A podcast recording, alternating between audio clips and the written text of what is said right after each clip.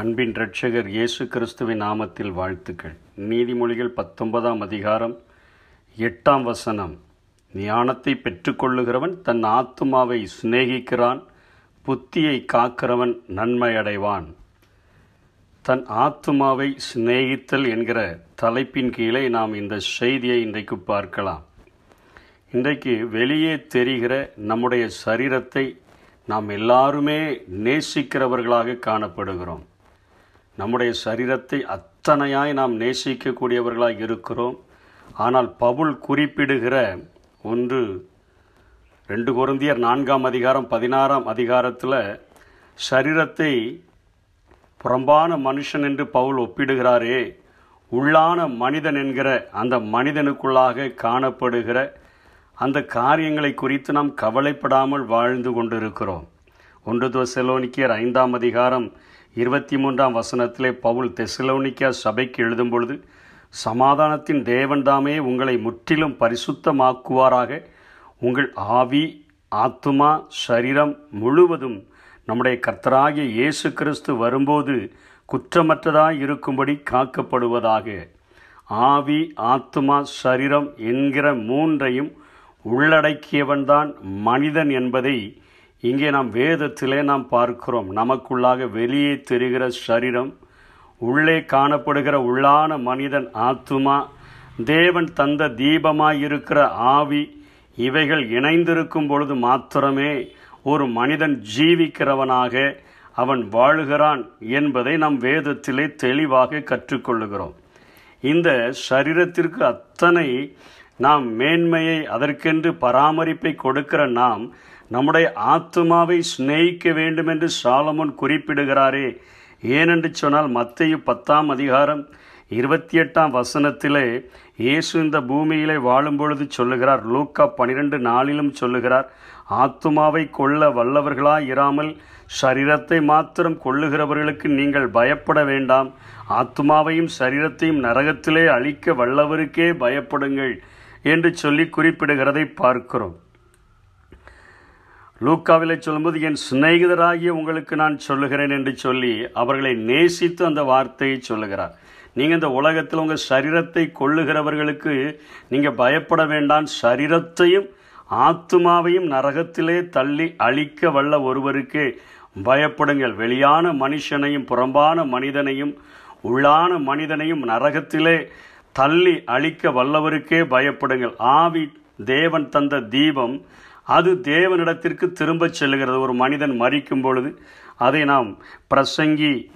பனிரெண்டாம் அதிகாரம் ஏழாம் வசனத்திலே நாம் தெளிவாக அதை காண முடியும் இவ்விதமாக மண்ணானது தான் முன்னிருந்த பூமிக்கு திரும்பி ஆவி தன்னை தந்த தேவனிடத்திற்கு செல்லும் முன்பாக என்று சொல்லப்படுகிறதை நாம் பார்க்கிறோம் இன்றைக்கு உலகத்தில் ஆண்டவர் மனிதனை உருவாக்கும் பொழுது ஆவி ஆத்மா சரீரம் என்கிற ஒரு மூன்றை உள்ளடக்கிய ஒரு மனிதனை ஆண்டவர் உருவாக்கினார் அந்த மனிதனுடைய சரீரமானது அது மறுரூபப்பட்ட ஒரு சரீரமாக மரணத்தை தழுவ முடியாத ஒரு சரீரமாக இருந்தபோதிலும் மகிமையினால் நிரப்பப்பட்டிருந்த சரீரமாக இருந்தபோதிலும் அவன் என்றைக்கு பாவத்திலே வீழ்ந்தானோ வீழ்ச்சியடைந்தானோ அன்றைக்குத்தான் அவன் வாழ்க்கையிலே மரணம் என்கிற ஒரு நிலைமையை அடையக்கூடியவனாக தேவனிடத்திலிருந்து அவன் சாபத்தை பெறுகிறான் ஆனாலும் மறிக்கிறானே ஒழிய அவனுடைய அவனுடைய அந்த காரியங்கள் நித்திய மரணமாக இல்லை இல்லை அவனுடைய மரணத்திற்கு பின்பாக அவன் உயிர் தெழுதக்கூடிய ஒரு சரீரத்தை உடையவனாக மாறி நியாய தீர்ப்புக்கு ஒரு தரம் மறிப்பதும் பின்பு நியாய தீர்ப்பு அடைவதும் மனிதனுக்கு மனிதனுக்கென்று நியமிக்கப்பட்டிருக்கிறபடியினாலே அந்த நியாயாசனத்திற்கு முன்பாக பூமியிலே மறித்தவர்கள் சமுத்திரத்திலே மறித்தவர்கள் எல்லாரும் தேவனுடைய சமூகத்தில் பூமியினால் சமுத்திரத்தினால் அவர்கள் ஒப்பு கொடுக்கப்படும் பொழுது அதற்கு பின்பாகத்தான் அவர்கள் நித்திய நரகத்திலோ அல்லது நித்திய மோட்சத்திலோ வாழ்க்கையை பெற முடியும் என்கிற ஒரு மனிதனுடைய தொடக்கத்தையும் அவனுடைய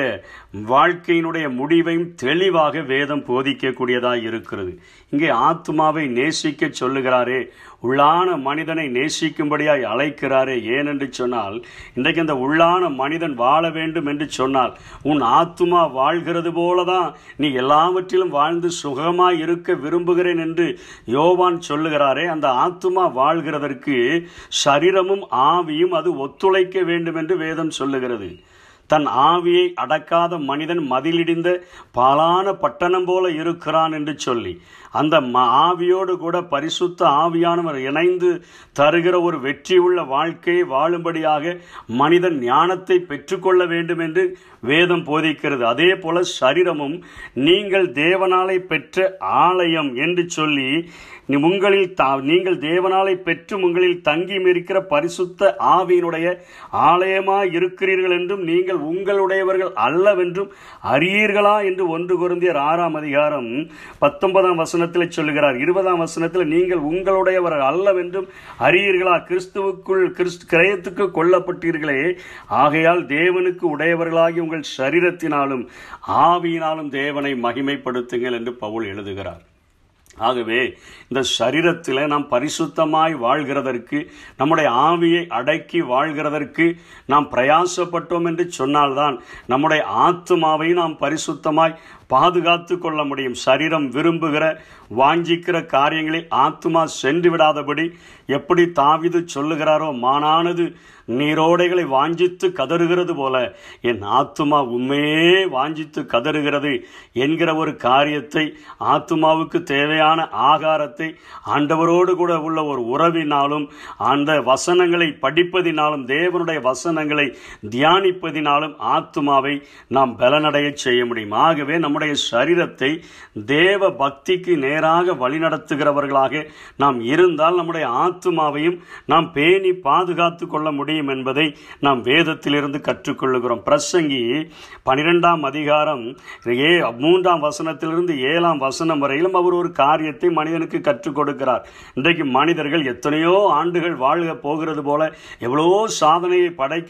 நினைக்கிறவர்கள் போல தன்னுடைய சரீரத்திற்கு அத்தனையான ஒரு தேடுதல் விடுதலை கொடுத்து அவர்கள் உலகம் முழுவதையும் ஆதாயப்படுத்திவிட வேண்டும் என்று நோக்கத்தில் வாழ்கிறார்கள் இயேசு சொல்கிறார் உலகம் முழுவதையும் ஆதாயப்படுத்தினாலும் தன் ஜீவனை தன் ஆத்மாவை நஷ்டப்படுத்தினால் அவனுக்கு லாபம் என்ன என்று மத்திய பதினாறு இருபத்தி ஆறிலும் மார்க்கு எட்டு முப்பத்தி ஆறிலும் லூக்கா ஒன்பது இருபத்தைந்திலும் கேட்கிறார் சரீரத்திற்கு இத்தனை மேன்மை பாராட்டுகிறார்களே பிரசங்கியினிடத்தில் கேட்டால் அவர் மூன்றாம் அதிகாரத்திலிருந்து ஏழாம் வசனம் வரையிலும் என்ன சொல்லுகிறார் நிலைமையில் எவ்வளவு உல்லாசமாக நாம் அலைகிறவர்களாக காணப்பட்டாலும் முதை முதுமையானது விரைவில் வரும் என்பதை பிரசங்கி தெளிவாக நாம் குறிப்பிடுகிறதை பார்க்கிறோம் இன்றைக்கு எப்படி ஒரு காய்ந்த ஓலையை பார்த்து ஒரு ஒரு அதாவது இளமையாக இருக்கிற ஒரு ஓலை அதை கேலி செய்ய முடியாதபடி எல்லாமே காய்ந்த நிலைமையில் ஆகி மரத்திலிருந்து விழக்கூடிய ஒரு நிலைமைக்கு தள்ளப்படும் என்பது போலத்தான் இன்றைக்கு முதுமை வரும் என்று சொல்லி பிரசங்கி குறிப்பிடுகிறார் நம்முடைய சரீரம் பவுல் சொல்லும் சொல்லும் வண்ணமாக நல்ல அருமையாக உருவாக்கப்பட்ட ஒரு தேவ மகிமையினால் நிரப்பப்பட்ட சரீரம் அது பாவத்தில் விழுந்ததினால் பாவ சரீரமாக அது மரண சரீரமாக அது அற்பமான சரீரமாக மாறிவிட்டபடியினாலே அதற்கு என்ன நடக்கிறது என்பதை இங்கே பிரசங்கி தெளிவாக குறிப்பிடுகிறார் முதுமை காலத்தை இருள் நிறைந்ததும் செழிப்பு மறைந்ததுமான ஒரு காலமாக அவர் இங்கே காட்டுகிறதை பார்க்கிறோம் ஒரு உடலை அவர் ஒரு வீட்டுக்கு ஒப்பிட்டு சொல்லுகிறார் மூன்றாம் வசனத்தில் இருந்து மலைக்கு பின் மேகங்கள் திரும்ப திரும்ப வராததற்கு முன்னும் வீட்டு காவலாளிகள் தள்ளாடி நம்முடைய கைகளானது தள்ளாடி பலசாலிகள் கூணி போய் நம்முடைய கால்கள் கூணி போய் எந்திரம் அரைக்கிறவர்கள் கொஞ்சமானதினால் ஓய்ந்து நம்முடைய பற்களெல்லாம் விழுந்து கொஞ்சமானதினால் ஓய்ந்து பலகனியாய் பார்க்கிறவர்கள் இருண்டு போகிறதற்கு முன்னும் நம்முடைய பலகனி என்று சொல்லப்படுகிற கண் இமைகளுக்கு உள்ளாக இருக்கிற கண்கள் இருண்டு போகிறதற்கு முன்னும் எந்திர சத்தம் சாங் தாழ்ந்ததினால் தெருவாசல்களின் கதவுகள் அடைபட்டு எந்திர சத்தம் என்பது நம்முடைய நாவு குளறுதலை குறிக்கிறது அடுத்தபடியாக தெருவின் கதவுகள் அடைக்கப்படுதல் என்பது நம்முடைய காதுகளை குறிக்கக்கூடியதாக இருக்கிறது வயதான பின்பு சரியாக காது கேட்காத ஒரு நிலைமை குருவிகளின் சத்தத்திற்கு எழுந்திருக்க வேண்டியதாகி தூக்கமே இல்லாத ஒரு வாழ்க்கையாக கன்னிகையாக மாறிவிடுகிறது கீத வாத்திய கன்னிகையெல்லாம் அடங்கி போகிறதற்கு நம்முடைய குரல் வளையத்தினுடைய காரியங்களெல்லாம் அடங்கி போகிறதற்கு முன்னும் மேட்டுக்காக அச்சம் உண்டாகி மேலே எங்கேயாவது ஏறணும்னா அச்சம் வழியில் பயங்கள் தோன்றி விழுந்து விடுவோமோ என்கிற ஒரு பயம் தோன்றி வாதுமை மறை வாதும மரம் பூ பூத்து நரைகள் உண்டாகி வெட்டுக்கிளியும் பாரமாகி எதையும் தூக்கிட்டு போக முடியாது நம்மை நடப்பதற்கு குச்ச ஊனி நடக்கிற ஒரு நிலைமை பசி தீபனமும் அற்று போகாததற்கு முன்பும் பாலியல் அந்த உறவானது இன்ப உணர் உறவானது அற்று போகிறதற்கு முன்னும் மனுஷன் நித்திய வீட்டுக்கு போகிறதுனாலே துக்கம் கொண்டாடுகிறவர்கள் வீதியிலே தெரியாததற்கு முன்னும் நித்திய வீட்டிற்கு ஒன்று நித்திய வீட்டிற்கு போவான் இல்லைன்னா நித்திய நரகத்துக்கு போவான் அதற்கு போகிறதற்கு முன்பாக வெளியிலெல்லாம் தெருக்கள் எல்லாம் அங்கே கூடிக்கொண்டு மாரடிக்கிறவர்கள் வந்து விடுவார்கள் என்கிற நிலைமையை காட்டிவிட்டு உள்ளே சரீரத்தின் உள்ளான பார்ட்ஸ்களில் நடக்கக்கூடிய காரியங்களை சொல்லுகிறார் வெள்ளிக்கீறு கட்டுவிட்டு பொற்கிண்ணி நசுங்கி ஊற்றின் அருகே சால் உண்டை உடைந்து துறவண்டையிலே அதாவது கிணற்றண்டையிலே உருளை நொறுங்கி இவ்விதமாய் மண்ணானது தான் முன்னிருந்த பூமிக்கு திரும்பி ஆவி தன்னை தந்த தேவனிடத்திற்கு மறுபடியும் போகாததற்கு முன்னும் அவரை உன் வாலிப பிராய பிரயாயத்திலே நினை என்று எச்சரிக்கிறதை பார்க்கிறோம்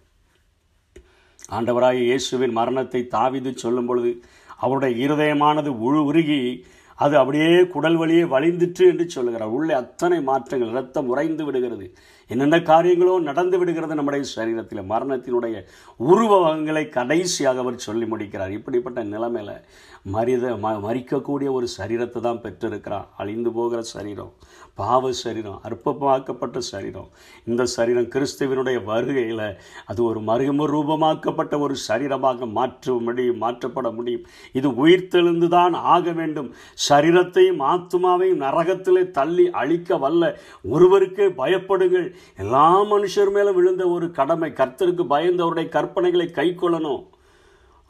தரம் மறிப்பதும் பின்பு நியாய தீர்ப்பு அடையணும் இந்த காரியங்களை நாம் அறிந்து கொண்டோன்னு சொன்னால் நம்முடைய ஆத்மாவை நம்ம நேசிக்க ஆரம்பிச்சிருவோம் ஒரு ஞானத்தை பெற்றுக்கொள்ளுகிறவன் தன் ஆத்மாவை சிநேகிக்கிறான் நம்முடைய ஆத்மா பரலோகத்துக்கு போகணும் என் சரீரம் மறுரூபமாக்கப்பட்ட சரீரமாக மாறி பரலோகத்துக்கு போகணுங்கிற ஒரு வாஞ்சையில் வாழும்படியாய் வேதம் நம்மை அழைக்கிறது அதற்கு கீழ்ப்படிவோம் ஆசீர்வாதங்களை பெற்றுக்கொள்ளுவோம் கர்த்தர் தாமே நம்மை ஆசீர்வதிப்பாராக ஆமை என் ஆத்மாவும் சரீரமும் என் ஆண்டவர்க்கே சொந்தம் இனி வாழ்வது நானல்ல என்னில் இயேசு வாழ்கின்ற